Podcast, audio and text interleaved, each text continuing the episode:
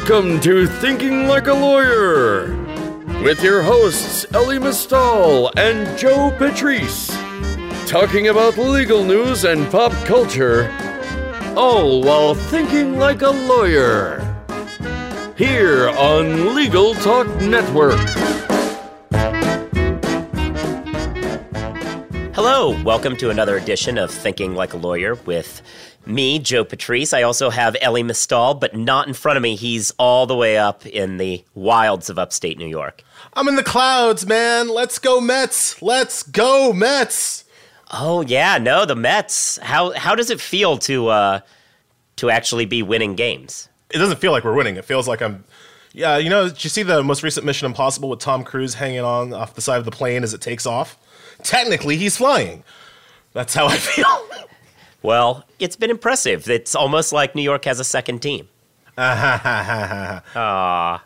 well, Um, so, I, I don't have I don't have a sense of humor about that. Just just go to hell. fair, fair enough, fair enough. So we had our conference between our last show and this one, so it kind of feels like we've been away from this for a while. Not that we weren't broadcasting because we were doing reports from the conference, but Lots have happened to grind my gears um, in the interim, but I but the the thing that's on me right now is I made a slight. I don't want to say I made a mistake because that would admit failure. Uh, over the internet last week, what was going around viral was this woman who sued her um, now 12, then eight year old nephew um, for breaking her wrist with an exuberant hug. Now, this nephew, the kid's mother, her sister, is dead and she goes over to the kid's uh, birthday party, eight year old birthday party, and he jumps up into her arms and he says, Aunt Jen, hi. And he accidentally breaks her wrist. And she she sued uh, the family, the, the father and the son, the surviving father and the son, um, for damages. Now, uh, th- th- this was all over the internet. I called her, I think, the worst spinster in the world, and I I honestly do think she's a terrible person. I mentioned in my post that obviously she wasn't trying to sue the 12 year old directly because the 12 year old has no money. Uh, she was going for the insurance, the homeowner's insurance money from the dad. After all the internet fire went out, what came to light was that potentially she was forced to sue the father's homeowner's insurance by her own health insurance. And I didn't really see that angle. I even though I saw the insurance angle, I didn't see the the forceness of the angle. I thought there was, you know, still an opportunity for her to choose not to uh, not to sue this kid. Um, so I felt bad um, for calling her the worst spinster in the world for approximately uh, three seconds. And then I moved on from feeling bad about a mistake that I made online. And I went right Yeah. back to, yeah, To we're just gonna gloss more. over that. Yeah, we're just going to gloss over that. To making more. Uh, no, I mean it. It struck me when the story first came out. My, I I always begin my analysis of any any legal conflict like that from the premise that the insurance company is the worst actor, like that they're clearly the worst people in the world. So when that, I saw that, all I could think was, oh. This is going to be one of those situations where Yeah, the well- insurance company's to blame. Well, me too. I just thought the insurance company was to blame in a different way. Yeah. Um, I thought basically it was the father's homeowner's insurance um, that was to blame, as opposed to her health insurance um, that potentially was forcing her into this particular suit. But anyway, so I took what could have been anger at myself and I transferred that all into our still broken and terrible healthcare system. Because the bottom freaking line is that if we had single payer, like I was promised when I voted for Democrats all my life, we wouldn't have this this woman wouldn't have this issue. We as a society wouldn't have this issue. So much of what we when we talk when joe talks about insurance companies being the worst ever insurance lawyers being the worst ever um, and tort lawyers being the worst ever so much of that is because we don't have government health insurance where everybody can be taken care of for their medical needs. Instead what we have is a lottery system. If you get hurt in just the right way by just the right person in just the right circumstances, you can get your medical bills being taken care of. But if the numbers don't come up on your side, you're screwed. That's our health insurance in this country. And that's how this woman got screwed. That's how this 12 year old got screwed. And that's how I got kind of screwed into making a wrong point on the internet. Wow. It's, I mean, See it what I did is. Yeah, no, it's admirable the amount of superstructure you can, of substantive superstructure you can build around the fact that you just didn't do basic research. I wouldn't call it basic. Okay. So anyway, with that, maybe we should get you out of the hole that you continue to dig for yourself, though it's entertaining for me. And bring in our guest. Our guest is Nick Alexiou. He's the, and this is a mouthful, he is the Director, LLM, and Alumni Advising Assistant Director, Career Services at Vanderbilt Law School. The long and short of it is he helps people with legal jobs at Vanderbilt. Hey, Nick. Hey guys, I'm excited to talk about the labor force participation rate. Oh wait, is that not the show? well, I guess in a sense it is. We're we're going to talk a little bit about legal jobs. So right, walk, in, in, in a backward sense, it is. Yeah. So walk us through walk us through uh, what happened. Now you're you're a lawyer. You actually you actually went to a great law school, like possibly the greatest law school. Uh, and definitely top five. Uh, Brian Dalton says that it's the third best law school in New York State, but we obviously have learned not to listen to Brian now, have we? yeah, that's right. It is. Oh, that's such a brutal sentence. That's go just, purple. It's just wrong. But go go violets indeed. Um, but it you know I I can't when I meet Brian for the first time I'll have not to yell at him too loud because he does have Vanderbilt at number 15 in the country and we're very proud of that. Oh yes, in the real rankings and of course you're talking about the above the law top 50 rankings. You you do your uh, your new employers at Vanderbilt are very very well ranked. So we certainly ain't good. talking about the SEC. So, aw. so you're a lawyer, but now, and you've had some interesting jobs. We'll lead a little bit more into some of the other kind of referencing some of the other stuff you've done. But now, walk us through what you do at Vanderbilt. Sure. So I am part of the career services team here at Vanderbilt, and I wear a few different hats. I am one of the five counselors here at Vanderbilt that works with our JD students. So we divide up the class amongst the five of us, and we work with those students as much as we possibly can to make sure that at the end of the first year they have a job that they want, at the end of the second year they have a job that they want, and by the time they graduate, they're in a position that they want to be in in practicing law or doing whatever they want to do with their JD after they graduate. I also, as director of LLM and alumni advising, I work with our alums, and so Vanderbilt law students go off to do great things around the country. But from time to time, and as I know, as you alluded to, I've changed careers. Both of you have changed careers. It's time for our alums to want to do something else. And so, if they'd like, they reach out to me, and I sort of walk them through sort of the things that are available to them, what sort of career changes they can make, and you know where they'd want to move to.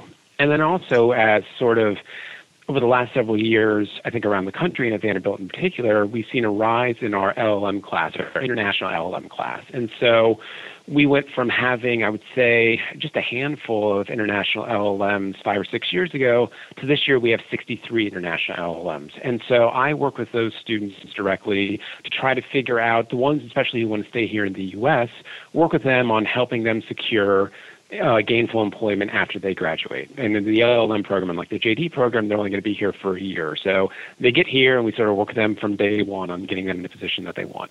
Now, Nick, are kids coming to school nowadays at all prepared to kind of buckle down and focus on getting a job? I went to law school. I, got, I, I started in 2000 when in 2000 the only thing that i had to do to make sure to get a job that i was going to get a job was to stay out of jail and I don't mean like stay out of jail all three years. I mean like not actively be in jail when I was when I was applying for jobs. But that was a different time.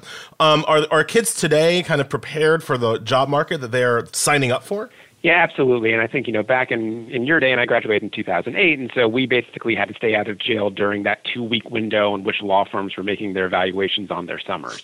Um, but, you know, under now guidelines, we're not allowed to meet with our 1L class until October 15th. And so we met with them yesterday for the first time. And I was talking to my 30 some odd first year students, and I said, you know, you guys have come to a wonderful law school, and but you've also come to a time that's a bit more challenging in order for law students to find jobs. When I was in law school, I didn't. I wouldn't say NYU had a job tree that you sort of went in the backyard and plucked a job from, but it was somewhat similar to that.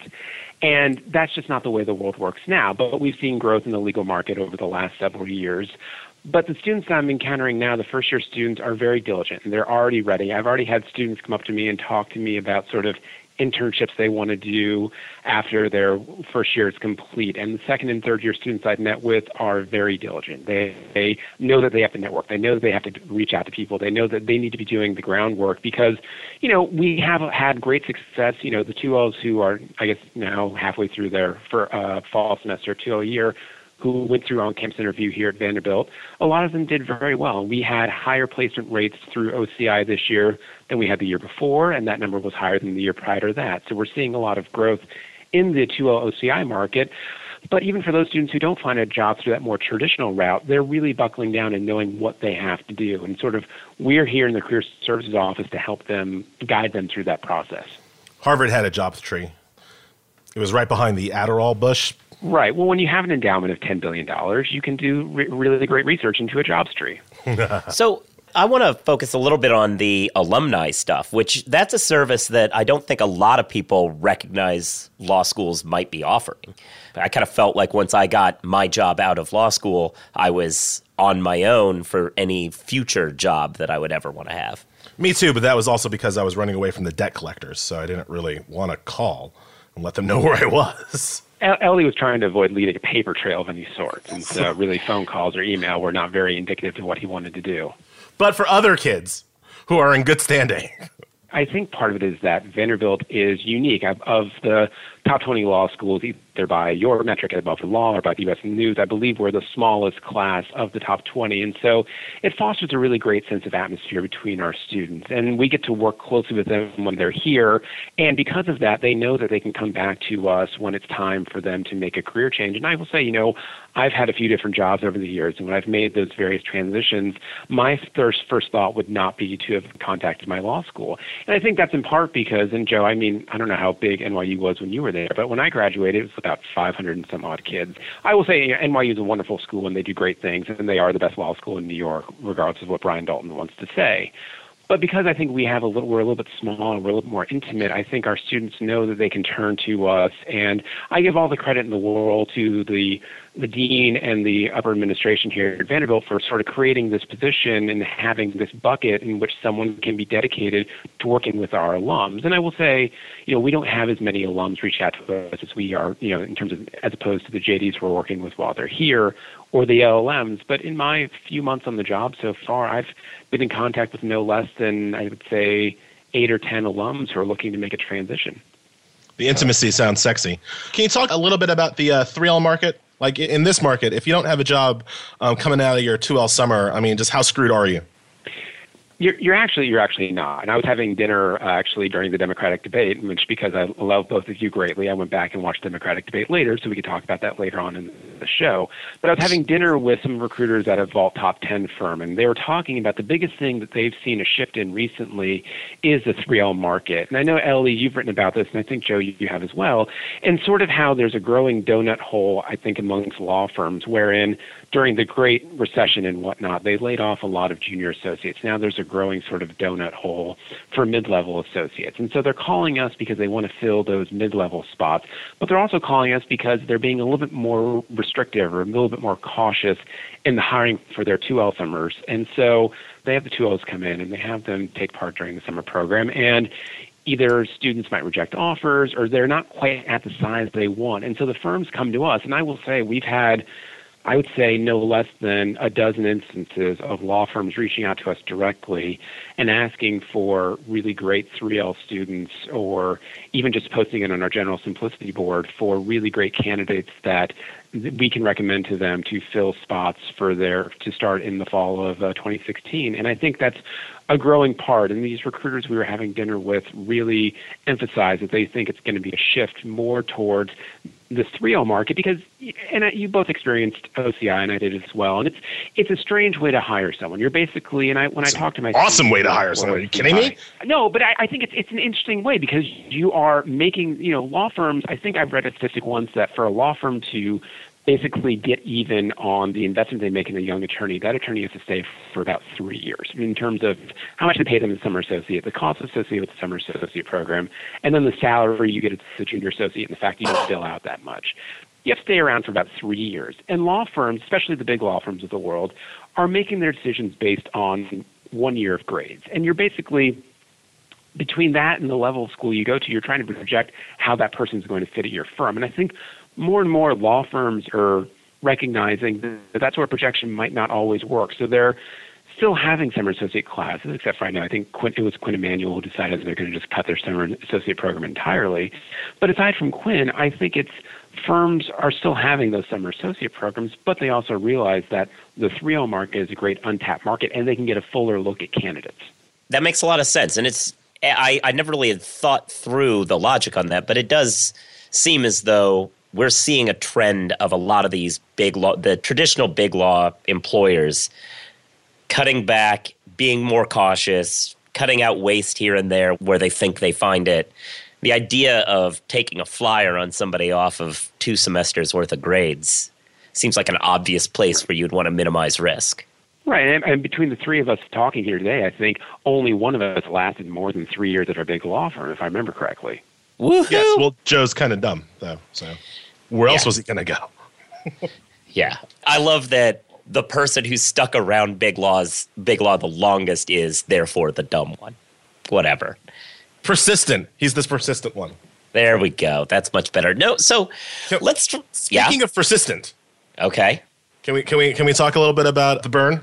We can transition. So for background, Nick, you've worked in DC dealing with the law and policy. So we thought maybe we could, mm-hmm. given that uh, last week we'd had the Democratic debates, we thought that we would have a quick go through of like evaluating our quick hit thoughts. I wrote an article on ATL Redline of what I thought, definitely, but want to hear what everyone's felt about it. I guess Nick, what I really wanted to ask you is, uh, you and Joe both have kind of debating experience, and I I wanted to ask you guys about what did you think about the the tactics um, each of the candidates have been using, especially the tactics of uh, Bernie Sanders um, versus a tactic of a Donald Trump. They're both in a way, insurgents um, in the party. They both have very different tactics. I think Bernie's tactic is to say things that are true, um, and Trump's is to not. But from a from a kind of technical perspective, um, what do you guys see as the differences? Well, you know, as, as your second consecutive guest on this podcast, who is part of the 1998 Repco Skiermont uh, lab at the Michigan National Debate Institute, I'm happy to field this question. That's um, right. You, you know, will. I, I, oh, I didn't even think about that. That's right. That's right. Tajinder Singh last time and me this time. And, yeah. you know, if you can find Paul Xenakis, then, you know, Paul can be number three. Um, but you know, I, I will. We've had a nerd nadir on thinking like a lawyer. By the way, thank you. Exactly, it, it's all downhill from here, or uphill, depending on sort of where you're standing. Um, but no, I, I think I think the difference between the two candidates. I mean, I think with Sanders, he seems to live in a world where if he tells enough of the truth and acts kindly to his opponents, that that's going to win the day. And I think that displays I, I'd like to live in that world, but I don't think that world actually exists. I was watching the season premiere Saturday Night Live, and they described Bernie Sanders as the Lorax. And I think that if we actually lived in a Dr. Seuss novel, then I think his sort of tactics might play out. And but I don't think we actually live in that reality. So you know, the, the example everyone cites too is when Sanders sort of gave Hillary Clinton a pass on the whole email situation and how basically he said, "Nobody wants to keep hearing about your damn emails." Exactly. And, and he sounded a little bit like your crazy grandfather at Thanksgiving, except instead of making like incendiary racist remarks, he's actually just being right. But I would say that that sort of politicking probably doesn't win the day. And especially for the sort of voters that he's appealing to. And whereas I think for Donald Trump, I think his voters sort of like that bombastic nature. And there was a great story in BuzzFeed several months ago by McKay Coppins, who sort of has followed Trump for a while and I think earned the ire of, as what's lovingly described on the internet, Trumpelos, which is sort of the Donald Trump juggalo hybrid, which sort of I think nice. describes a lot of what's going on relatively well.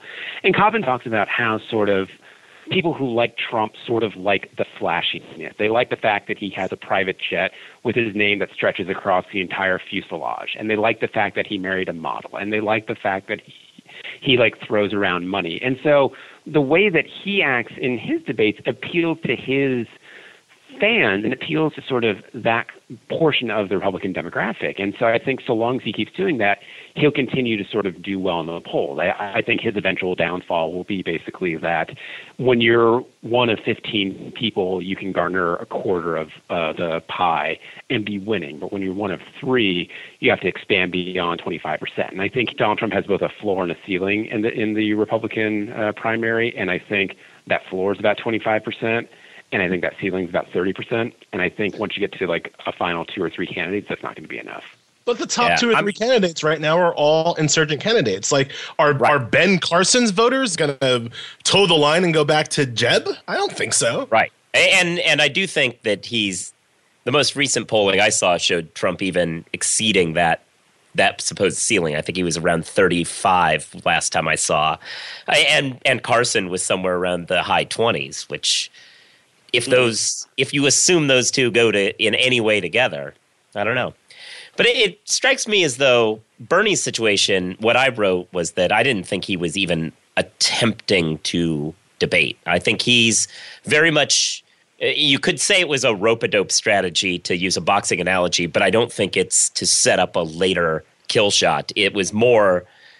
I don't think he has an interest in fighting Hillary. He has an interest in sticking around, being on a national stage, and saying the things he wants to say for the for the duration of the campaign.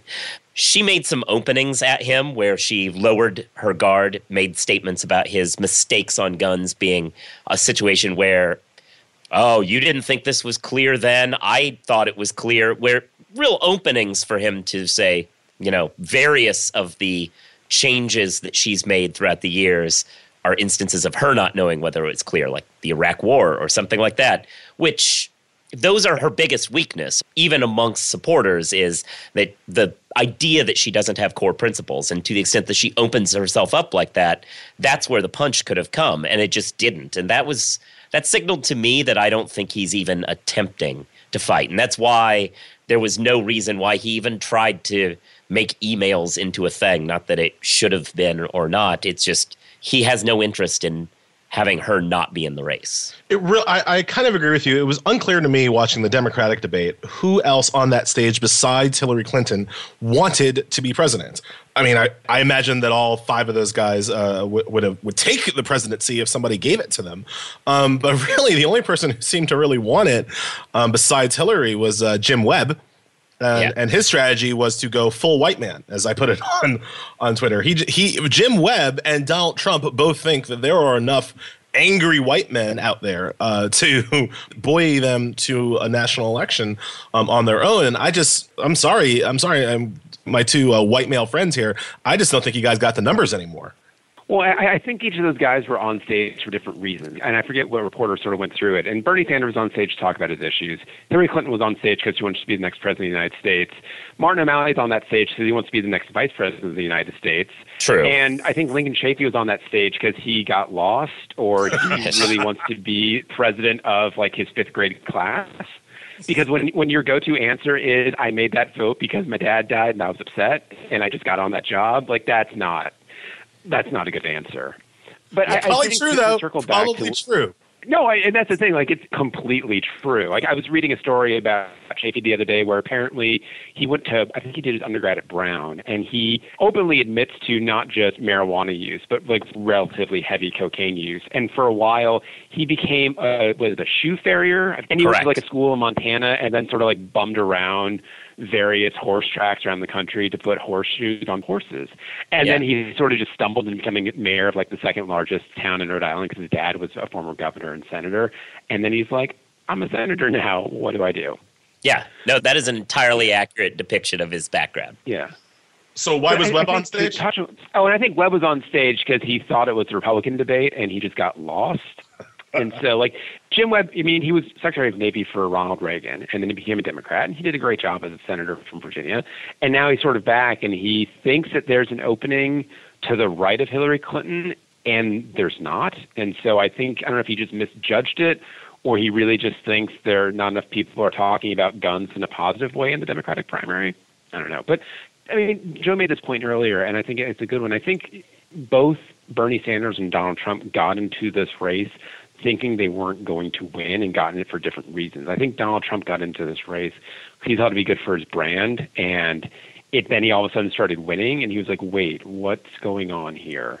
And I think Bernie Sanders got in this race wanting to talk about policy, and then he started doing well in the polls, and he's like, wait, what's going on here? And I think both of them have just sort of continued on that path. Bernie Sanders is like nothing more to talk about single payer or tax rates from now until the middle of next year. And Donald Trump just wants to be on TV as much as humanly possible for as long as he possibly can.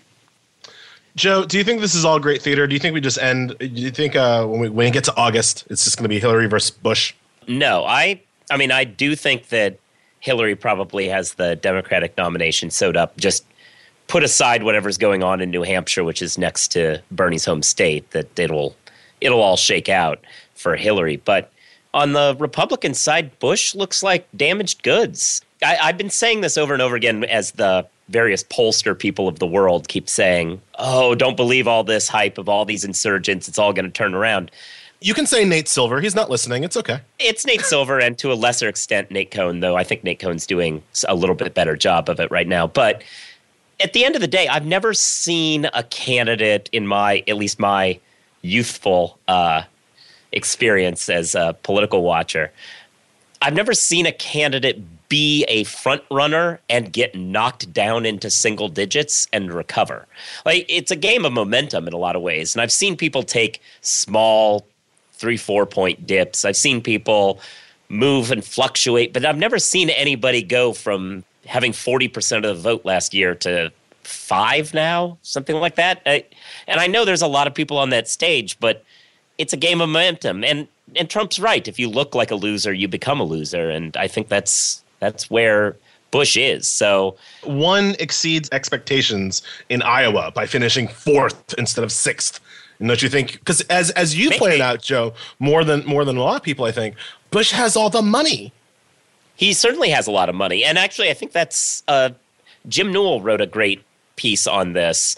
That's actually a, a problem for the Republicans is that they've streamlined their process to get all the money handed out earlier, basically, and they were hoping to avoid a Santorum that would drag out the campaign, make sure that one guy got all the money, the donors make a decision, make one guy gets all the money, they become the big elephant in the room, pun intended, and then nobody else enters the race. Front load the delegates so that they all get handled handed out early. It ends early and they move on.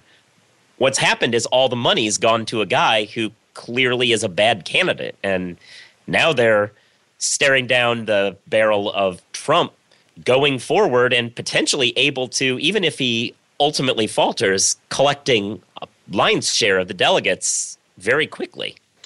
Guys, who's the best rhetorician left in this race? Okay, because uh, last two election cycles, Obama clearly the smoothest talker. Before that, Clinton clearly the smoothest talker. In between those two, Bush clearly the worst talker versus anybody he's talking to. Who's the best rhetorician left?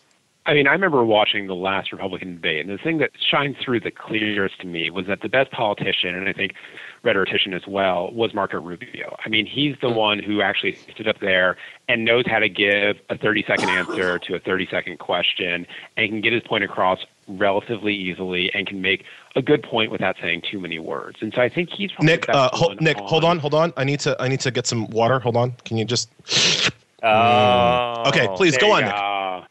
No, it's good. But I think he's the one because I think, I mean, I, I'm of the belief that sort of the less traditional candidates, the Carly Fiorina's, the Ben Carsons, the Donald Trumps of the world, will, will fall by the wayside relatively quickly. And I think with Jeb Bush, it's kind of remarkable because I'm not sure how the scion of the, I'm going to say at this point, probably the largest or the greatest American political dynasty maybe ever is this bad at being a politician. And it's not like he came from nowhere. Like he was governor of the third largest state in the country for many, many years. I don't know how he's this bad at campaigning, but if you put him by the wayside, you're left with people like Rubio and Ted Cruz, I think, is actually, I mean, you know, getting back sort of into the legal realm. I mean, Ted Cruz is renowned for being one of the brightest people to come out of Harvard Law in the last several decades. And Alan Dershowitz talks about him glowingly at length. And so I think his rhetorical abilities are wonderful. I think his views are just a bit too far right for the average American. And then on the left, I mean, no one wants to say Hillary Clinton because it seems like a boring answer, but it's Hillary Clinton. I mean, it just is. Her answers sound very produced, but that's also because that's how politicians talk. And she is not going to make that many missteps. And I think everything she says sounds rehearsed, but that's not a bad thing because rehearsed means well thought out, well reasoned, and not going on some sort of rant for 30 seconds when you can't name what your favorite newspaper is. I mean, she started off the debate saying, My name is Hillary Clinton, as if there was a person watching the debate who didn't know that. I think she should have said, My name is Hillary Clinton, Mark 3752. She wanted to make sure you didn't think she was Amy Poehler. or Kate McKinnon. Yeah, I guess. Uh, right. I'm, I'm showing my age there. Well, I think we've pretty much come to the end of our time, unless you have something else, Elie. No, I just, I honestly uh, just just wanted to hear what you guys thought about the rhetorical styles because look, I, I don't I don't think that these debates ultimately matter. I can't I cannot, especially on the Democratic side, where pretty much everybody running has a long history of public service. Like, if you are honestly making your decision on who you're going to vote for based on a two hour debate, you're an idiot, right? Like, just Google these people. They will tell you what they think. They have voting records on what they think. So, I, well, I, I yeah, that's ultimately the thing. The debate format is completely broken and terrible. And, I mean, we we want to get into that. Uh, that it's just broken and terrible. They're not useful. They ask them questions about stuff that you could look up online. What they a good debate format would literally be now we're going to have one hour of discussion solely on healthcare and getting past you voted on this and you voted on that, and two what specifically do you want to do what specifically is wrong is with what you want to do and that sort of nitty gritty stuff could be useful because you could tease out a sense of what kind of leader you're voting for but as it is it's it's just it's just a smorgasbord of stump speeches I think the other problem also, especially on the Republican side, is that there's just too many people. I mean, you can't have an effective conversation in two hours and three hours, however many hours,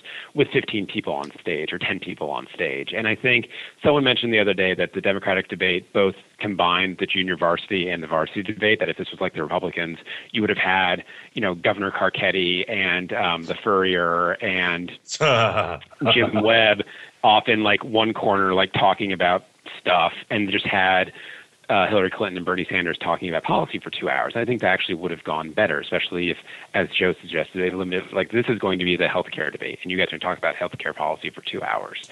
And on the Republican side, you just can't have that in-depth of conversation with 10 people, especially when half of them don't really know what they're talking about or have any real interest in engaging on the various topics. And so I, I think the debates would get a, would be a lot better on both sides if they were far more limited in the number of people participating.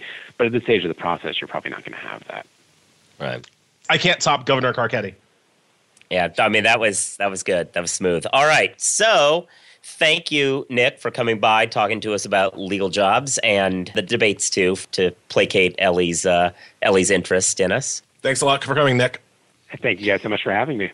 So that brings us to the end of another episode. Remember, if you aren't already subscribed to us on iTunes or your other favorite podcast apps, please do so. Give us some reviews. That helps us move up the chain of recommended legal news podcasts.